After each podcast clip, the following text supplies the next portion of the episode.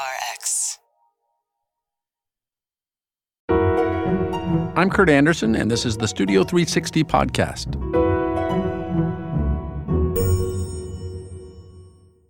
I'm Jocelyn Gonzalez from Studio 360. This is another edition of This Woman's Work, a series of stories from Classic Album Sundays and Studio 360.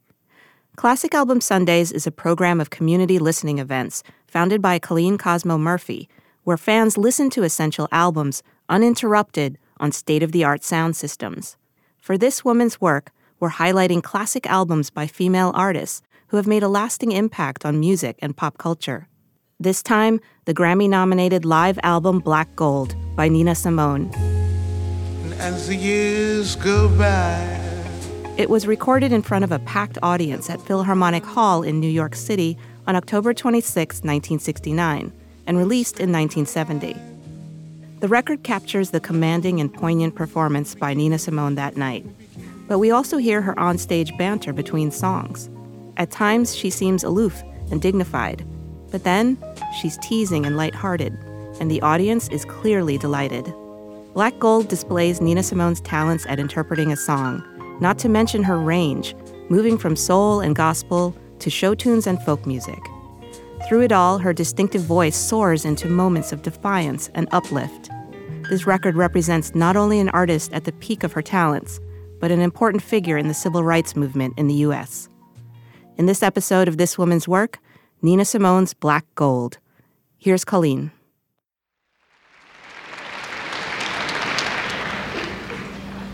My name is Ed Williams, and I've been asked to introduce Miss Simone to you this evening. It was October 26, 1969, the height of the civil rights era. The High Priestess of Soul, Miss Nina Simone. Seated at her grand piano, hair swept up and crowning her head on stage in front of a packed New York Philharmonic Hall was Nina Simone. As a friend of Dr. Martin Luther King Jr., Malcolm X, and James Baldwin, she was one of the musicians most closely associated with the movement. Tonight's performance was being recorded for her next album, Black Gold, and featured songs of both protest and hope that would function almost as an exclamation point, marking the end of the 60s and a prologue to a new decade.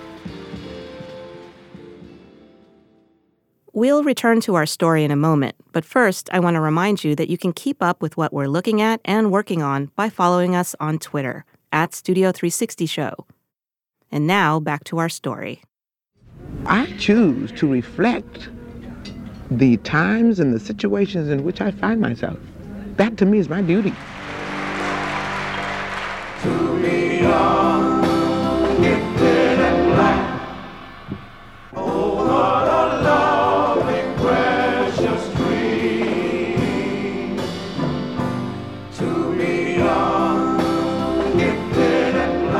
Be Young, Gifted, and Black, released on the Black Gold album in 1970, quickly became an anthem of the civil rights and black power movements, echoing James Brown's rallying cry from 1968.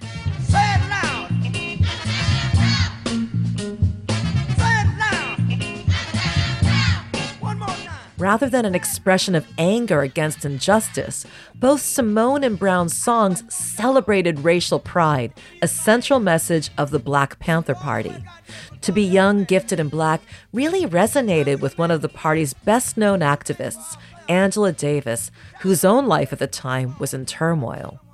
In the fall of 1970, I was arrested by the FBI and spent the next couple of years in jail on trial for murder, kidnapping, and, and conspiracy. Angela Davis had been a teacher at UCLA, and along with being active with the Black Panthers, also was active with women's rights and the Communist Party. She was also a supporter of what became known as the Soledad Brothers, three African American inmates who had been charged with the murder of a white prison guard at California's Soledad Prison in early 1970. The murder was thought to be revenge for the shooting and killing of four African American inmates by a white prison guard, a guard who had been exonerated by a grand jury.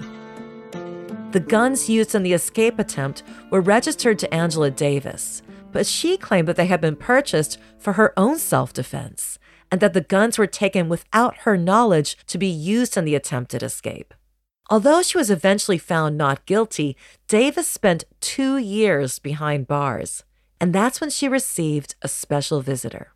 Nina Simone was performing in Marin County at the Civic Center complex. Uh, and I was told that she wanted to visit me, which uh, was absolutely stunning. Uh, I was expecting her at a particular uh, time, and she didn't arrive.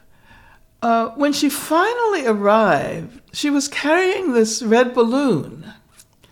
And I learned from her that the holdup had been because the guards had refused to allow her to bring the balloon into my cell. And she had insisted.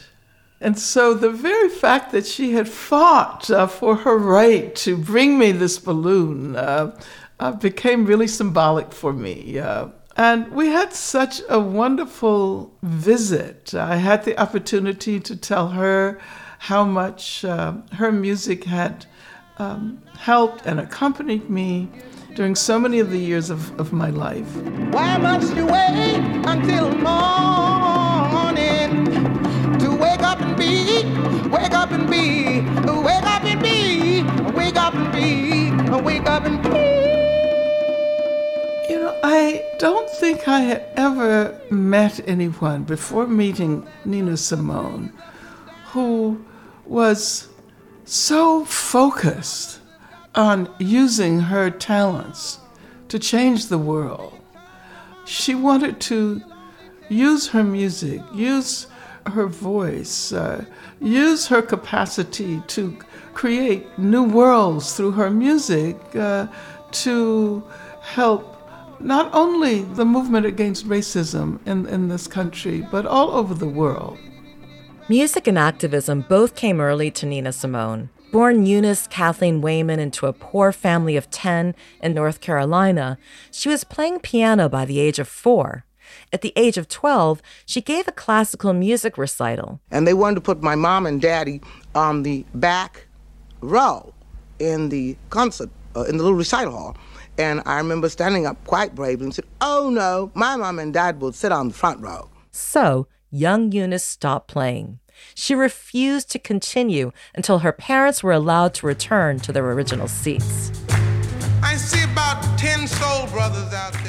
As Nina Simone, she wrote and co wrote many songs that highlighted the injustices suffered by African Americans, and in particular, black women. Songs like Revolution. Revolution, because I see the face of things to come. For Women, and Backlash Blues. Mr. Backlash, Mr. Backlash, just who do you think I am? You raise my taxes, freeze my wages, and send my son to Vietnam. A master interpreter, she covered songs like Strange Fruit, I Wish I Knew How It Would Feel to Be Free, and the three penny operas Pirate Jenny. There's a ship and she imbued them with her own sense of purpose. The black freighter with a skull on its masthead will be coming in. Terri Lyne Carrington is a jazz drummer, composer, and founding artistic director of the Berklee Institute of Jazz and Gender Justice, who makes contemporary protest music. Her latest album, recorded with social science, is Waiting Game. My country tizzer, cool A sippers. We speak dapple, they feed us scrapple. Release me and give we free as post smallpox blankets. Watch it go, Crow Creek, the rivers flow us all deep. Red State, Turner Falls, may I. Politically conscious artists bring people to a movement as well, like Marvin Gaye did, you know, with what's going on. Don't punish me with brutality. Talk to me so you can see They do it in a way that you're not hammering people over the head necessarily. and the message is there, but you do it in a way that it can be heard, maybe by people that aren't as aware. Uh, and Nina had that way too. You know, she could tell these stories that are really deep with um, music that makes you, if you're not listening carefully, you may not be sure, you know, what she's saying. So it makes you think, it makes you contemplate things. You know, the delivery is important. You know, most people don't hear you when you're screaming at them, right? Even though she could do that, and and, and we hear it. Alabama's got me so upset. Tennessee made me lose my rest, and everybody knows about Mississippi. Goddamn! Simone's 1964 protest song, Mississippi Goddamn, was pivotal to both her career and the civil rights movement. These children, unoffending, innocent, and beautiful, were the victims of one of the most vicious and tragic crimes ever perpetrated against humanity. Uh, Mississippi Goddamn allowed us, in the aftermath of the killing of the three young girls at 16th Street Baptist Church, and in the aftermath of the assassination of Medgar Evers, uh, to find a way to express our rage. Uh, Hound dogs on my trail, school children sitting in jail, black cat cross my path. I think every day's gonna be my last. And Nina Simone was a, a voice uh, who knew how to channel rage and not ignore it. Uh, because of the emphasis on nonviolence uh, in the, the movement that was led by Dr. King. And of course, um, tactically, a nonviolent struggle was the only one that had the possibility of achieving success at that moment. Country is full of lies. You all gonna die and die like flies. I don't trust you anymore. You keep on saying go slow. as a person who grew up uh, in the segregated South uh, and who who remembered the sounds of, of bombing uh, and the fires that were set at, at black people's uh, homes, uh, it really helped me to uh, recognize that it was indeed possible to experience that anger and to represent that anger. It did not have to be packed away, as the whole point of the nonviolent tactics, such as the sit ins, uh, was that one had to learn how not to respond uh, and how not to vent anger at a particular moment. But this song, Mississippi Goddamn, uh, allowed us to channel that rage. We shall overcome one day. We shall overcome the Lord one day. Yeah, yeah, yeah. In many ways, if one compares it to uh, the uh, song that is most often considered the anthem of the civil rights movement, We Shall Overcome, uh, it has a very different sense of the collective possibilities of justice. Angela Davis says that Simone's music was not just background music for the civil rights movement, it was in the foreground. It is often assumed that the, the real material consists in the meanings of the words that are spoken uh, by movement leaders. Uh, and that the music is there to provide a kind of background. The music is there to provide a kind of entertainment. And real transformation involves emotional transformation, it involves uh, transformation of our feelings. Uh, and only art, and specifically music, uh, is capable of doing that. Those of us who wanted transformation, uh, who wanted uh, a new society, uh, we heard that uh, in the performance of Mississippi Goddamn. And in that sense, Nina was ahead of her time. She prefigured what was yet to come. Bouncing off your wall.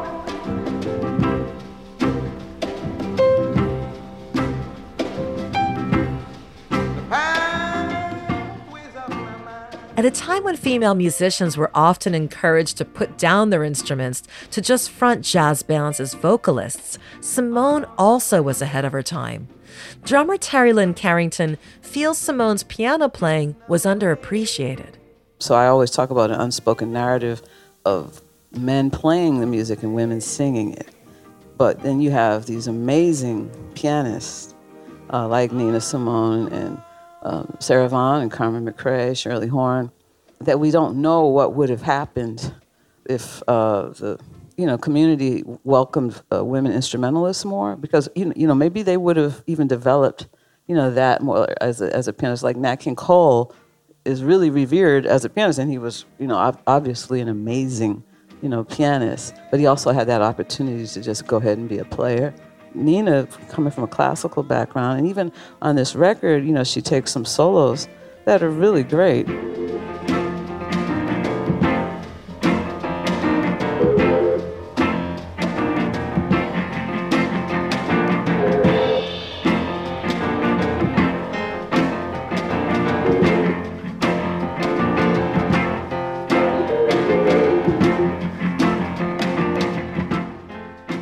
Simone's piano playing is fully realized on her live albums as she gets just one take and she's improvising with a band. In many ways, her live albums better express her as an artist. Here's Nina Simone from a promotional interview she did when the album came out. There's a great deal of electricity in this album. There's a great deal of, rapport between the audience and myself which has been missing in, in so many of the previous albums. That particular night was magic. As a matter of fact, after the album was cut, my husband said to me that uh, it needed very little editing, if any. Simone's husband at the time was Andrew Stroud, a former NYPD lieutenant who left the force to manage her career. They divorced in 1970. There was a thing in the in the atmosphere between and the audience and me this was one of those times where it happened. That thing happened. That magic happened and was captured on tape. You use up everything you got trying to give everybody what they want.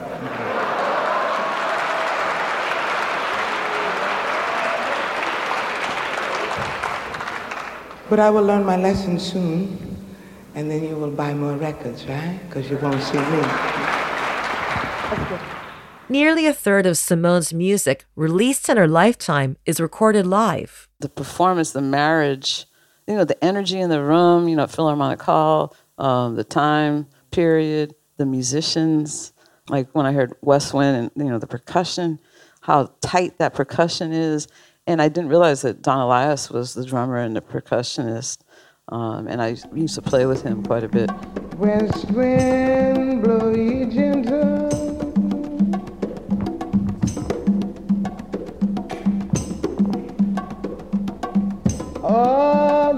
souls of yesterday. That song, West Wind, was actually composed by Miriam Makeba's uh, daughter, Bongi uh, Makeba. It has a very specific reference uh, to the anti apartheid struggle in South Africa. But at the same time, its resonances uh, are vast and, and universal. West wind, blow ye gentle. Oh, the souls of yesterday. West Wind is a song that Nina Simone learned from her good friend Miriam Makeba, the South African musician who died in 2008. Makeba was nicknamed Mama Africa, and like Simone, was a civil rights activist and a United Nations Goodwill Ambassador. Makeba had used her fame as a singer, songwriter, and actress to fight apartheid. I am the soil from which they came. West wind. It was a call for a unity against uh, racism and economic exploitation. Uh, and reflecting the determination of people in South Africa uh, to be free, uh, which of course was not destined to uh, happen for many years. Uh, the call for unity uh, was uh, to stand together across national boundaries and across oceans. And that international solidarity was something that we needed then, and perhaps we need even more today. So with your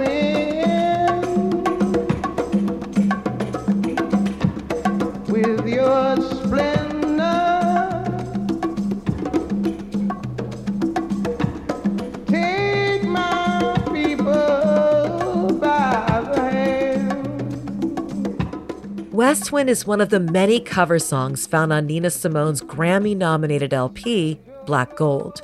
Her musical canon includes performances of I Put a Spell on You and My Baby Just Cares for Me, which are arguably the definitive versions. The greatest artists have to bring who they are uh, authentically, you know, to the music that they do. So somebody like Nina Simone, I mean, you feel to me she's like the greatest storyteller that ever lived because when I hear her sing a lyric, I understand the song and the story uh, more than I think anybody else. Black is color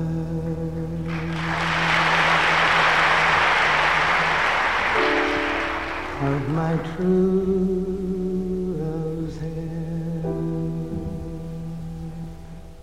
One of Nina Simone's best known songs is the Scottish traditional ballad, Black is the Color of My True Love's Hair.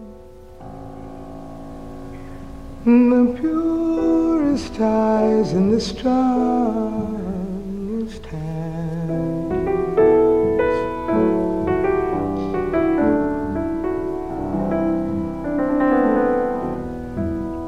I love the ground on. Around the 1930s, the song migrated from the UK to the Appalachian Mountains around North Carolina, Simone's home state. It was originally written and performed from a man's point of view, and on Black Gold, she gives it another twist. Black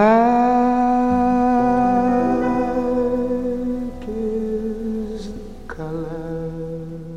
Yeah, I, I think it's kind of brilliant how um, you know she plays it, you know, more traditionally herself uh, the first time through, and then how Emile sings it uh, the second time. Simone's guitarist Emile Latimer modified the lyrics and is the male singer on this rendition. Black is her body,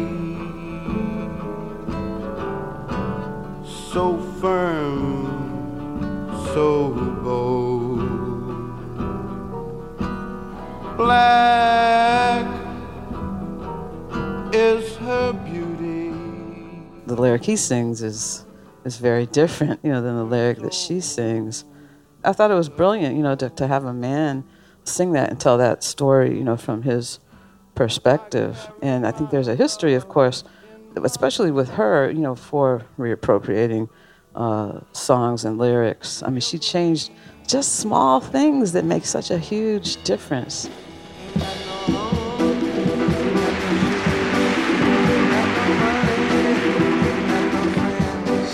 Ain't got no schooling, got no work, no job, no money, no mind.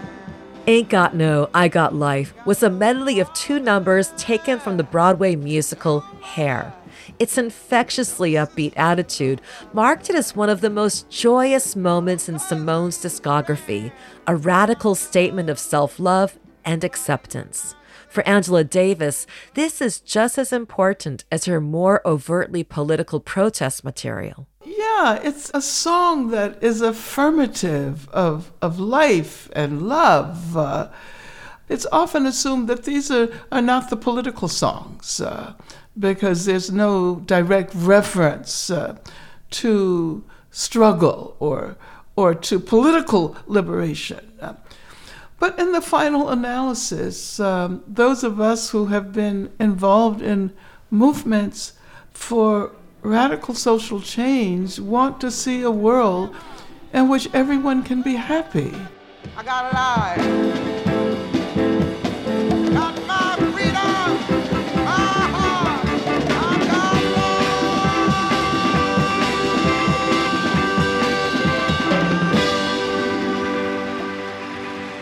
Carrington says there may have also been commercial concerns for covering this song from a hit contemporary musical. You know, it being from Hair, it, it may have been um, an effort to reach a wider audience and a younger audience. And um, I think it actually did that, you know, in some ways for her.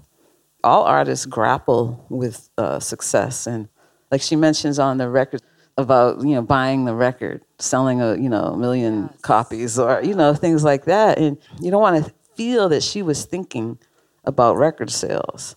But that's a reality. We don't want to make music or make records you know, for sales or awards. But, you know, the reality is it's a business too. You are young, and black. We must begin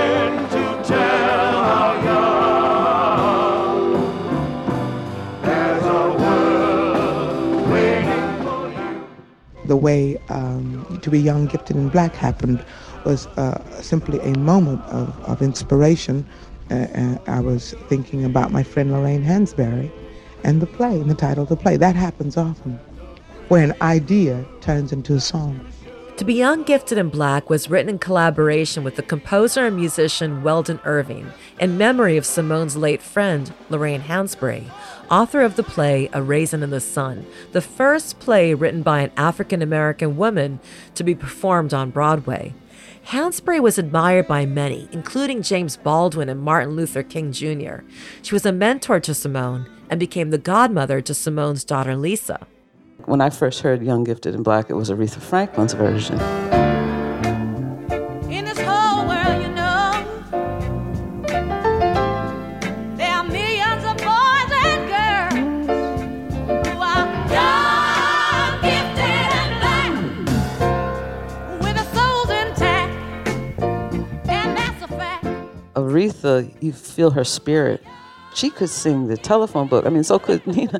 And I'm not listening to the words because I just connect so much with the feeling of it. And It's not that she's not telling the story, but when I heard Young, Gifted, and Black, it was Aretha's performance and arrangement and the way she sang it that sucked me in, you know. But when then I heard Nina sing it, it made me cry. Let us learn how to love ourselves first. Unify us. Hear me, west wind. Hear me, man.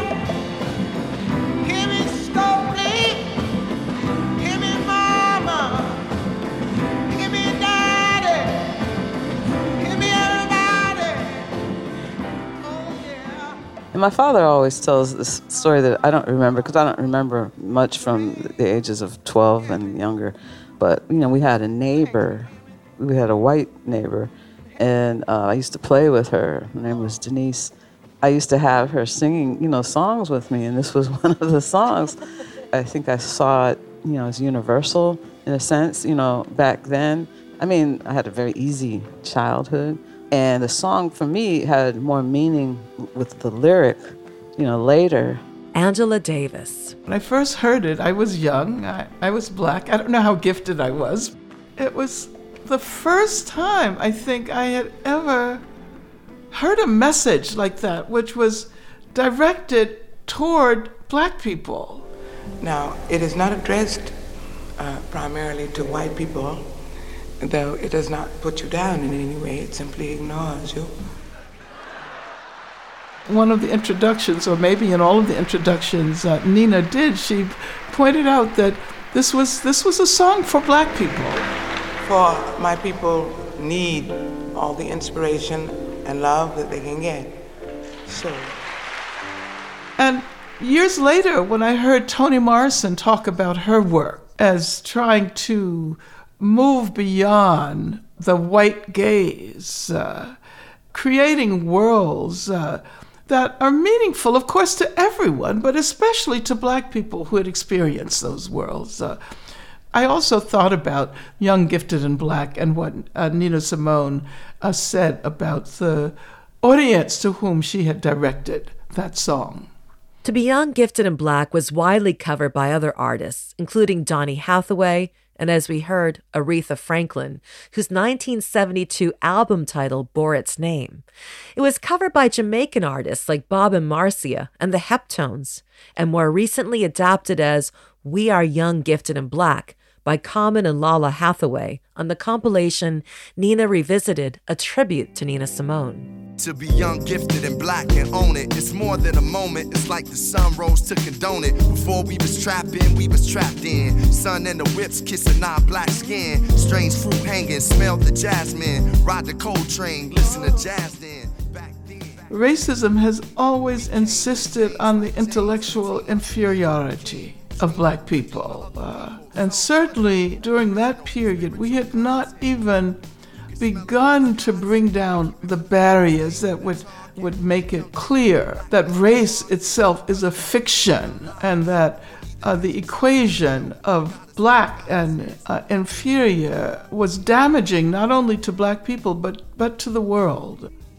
I think that Young, Gifted, and Black continues to motivate people.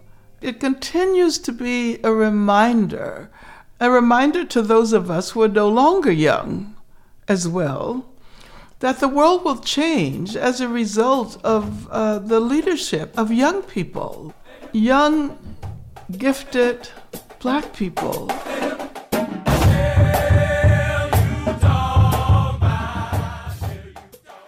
In the 60s, protest music had a heavy association with counterculture folk and rock artists. But in recent times, hip hop artists and African American jazz artists have carried the mantle because they have to.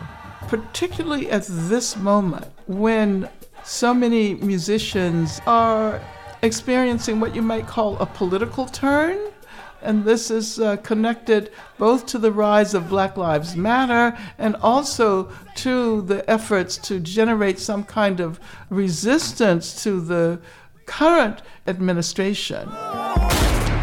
This is America. Don't catch you slipping now. Don't catch you slipping now. That's why we keep going and keep doing this. You know, now we're in a time period that people are really speaking out you know, this movement's happening again, which is great. The things were, you know, have been always relevant. In many ways, Black Gold bookends both Simone's time in America and her prolific period of musical activism. Legal troubles persisted throughout her later career, thanks to an unpaid tax bill in protest to the Vietnam War. Simone fled first to Barbados and later to Liberia. She remained insistent that her protest songs like Mississippi Goddam had made it impossible for her to work in the U.S., where she felt racism hurt her career. Lord, have mercy on this land of mine. We all gonna get it in due time. I don't belong here, I don't belong there. I've even stopped believing in prayer. In Europe, she relaxed into a more comfortable role, performing at jazz clubs such as Ronnie Scott's in London, where she played throughout the 1980s. She died in southern France in 2003 at the age of 70, and her ashes were scattered in several African countries. I saw her perform not long before she passed away. I think in probably one of her uh, last performances in the US. There was a kind of restraint to that performance. Uh, I miss the the enthusiasm that helped to persuade us that change was indeed possible. If she were alive today, she would recognize that uh, this world would not be what it is today without those movements and without uh, that music that was an integral element of those struggles. Oh,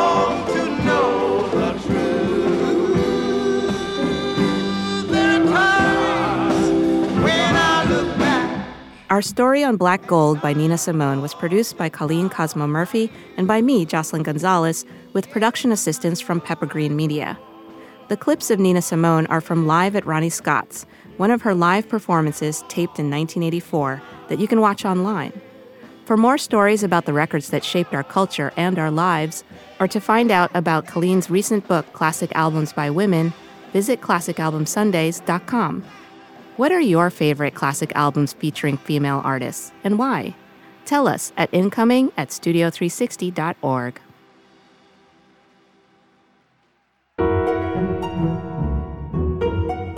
Thanks for listening, and you can subscribe to Studio 360 wherever you get podcasts.